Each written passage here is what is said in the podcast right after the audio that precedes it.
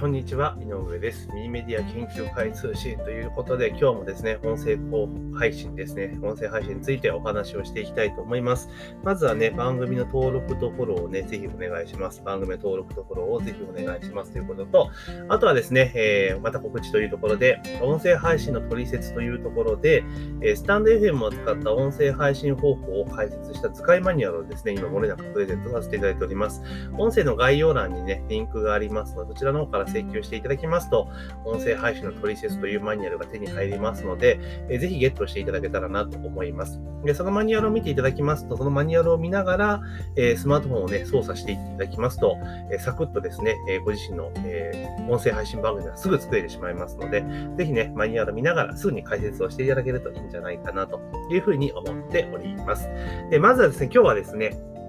音声配信を始めたら最初にやるべきことということをテーマに、まあ、お話をさせていただこうというふうに思っております。じゃあ最初にやるべきことって何なのかって言ったら、まず、まあそもそもの話でいくと、えー、ちゃんと定期的に配信してくださいっていうのがあるんですけど、それ言ったらもうそこで終わってしまうので、まあそれ以外のことですよね。音声配信以外、定期的な配信以外でやるべきことをちょっとお話をしていこうと思います。まず当然ですね、リスナーが最初は少ない状態なので、あの、基本的には告知活動をいっぱいしていかなければいけません。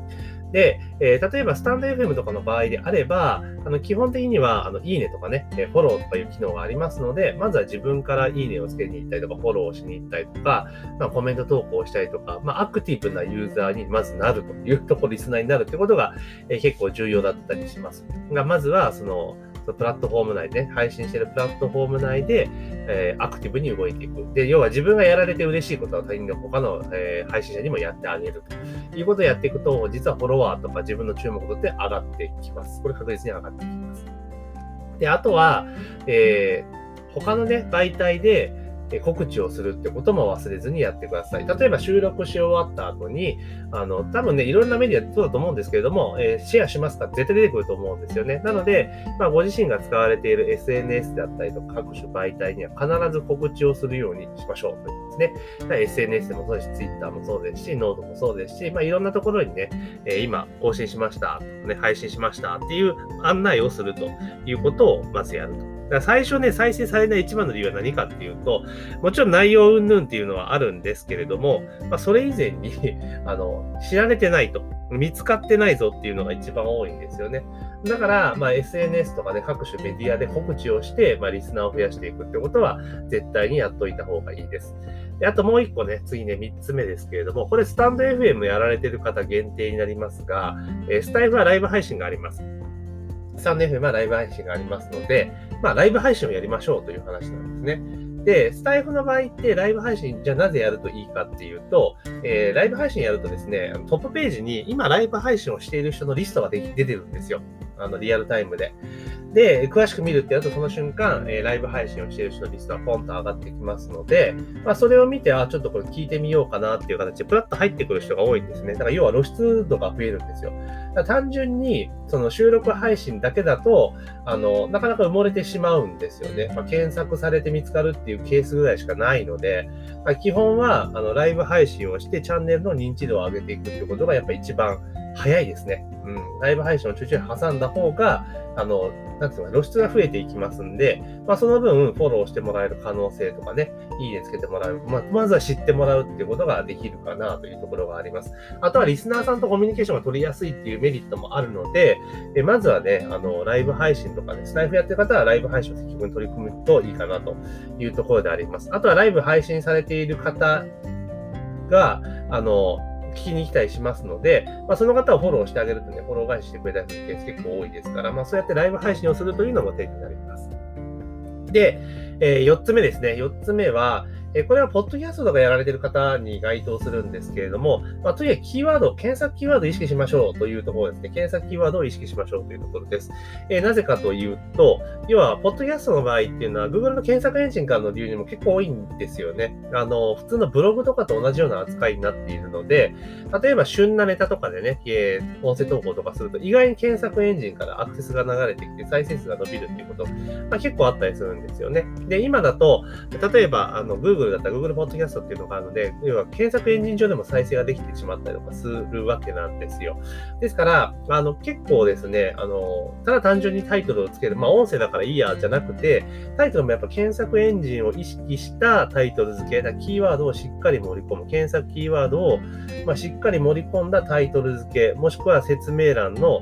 構成ですね。特に音声配信の場合って、あの、音声の説明欄って結構、ちゃちゃっと書いちゃうこと多いじゃないですか。だけどそこにもやっぱり、しっかりとキーワードを盛り込んでいってね、検索、ね、されたキーワードに引っかかるような形にしておくと、え比較的検索エンジンからもアクセスを集めやすくなりますので、まあ、それも忘れずにやるというところですね。まあ、で、スタンド FM とかは、どちらかと検索エンジンからの流入ってなかなかなんか、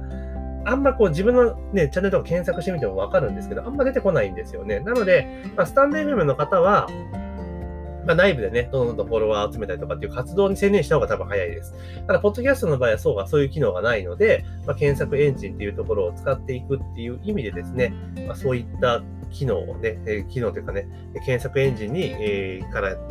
検索されるようなキーワードをしっかりと盛り込んでおくというのが、まあ、結構ポイントになりますよというところです。であと5つ目ですね。えー、あとこれも最後になりますけれども、えー、結構ね、最初の頃っていうのはやっぱり注目度を浴びなきゃいけないと思うんです。注目度っていうか、だから、特に最初の頃は時事ネタなんかと絡めて、あの、音声を取るといいかなっていうところですね。例えば、え、時事ネタ的なニュースとかね、話題のニュースとかに対して、で、それに関する、あの、自分の見解とかをね、話すみたいな感じにしていくと、比較的、えアクセス集めやすくなってきます。あの、トレンドブログって一時期あったと思うんですけど、あれと同じ段取りですよね。だからその音声、自分が検索なんかね、ニュースとか事件とかいろんなことがあった時検索するわけじゃないですか。これなんだろうってね。で、それを先回りして、その検索される人が持つであろう疑問を答えるような、えー、番組にしておくと比較的アクセスが集めやすくなりますよというところになります。なので、あの、まあ、ちょっとスタンデー FM の場合はちょっと違いますけれども、あの、ポッドキャストをやられている方に関しては、もうほぼブログだと思って、あの、番組作りをしていくといいと思います。ブログだと思って、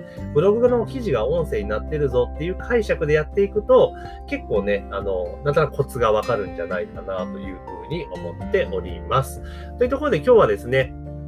えー、音声配信を始めたらまず最初にやるべきことというところで、えー、それをテーマにお話をさせていただきました。ぜひね、番組の登録とね、フォローを忘れずにお願いします。番組の登録とフォローをね、忘れずにお願いしますということと、あと冒頭でご案内しました、えー、告知ですけれども、音声配信の取説というところで、えスタンド FM を使った音声配信方法をね、え始め方を、え図解で解説しているマニュアルを今ね、プレゼントしておりますので、ぜひね、ちょっと音声配信始めたいぞっていう方は、音声の概要欄にリンクを置いておりますので、そちらの方からゲットしていただけたらなというふうに思っております。というところで、え本日のミニメディア研究会通信は以上とさせていただきます。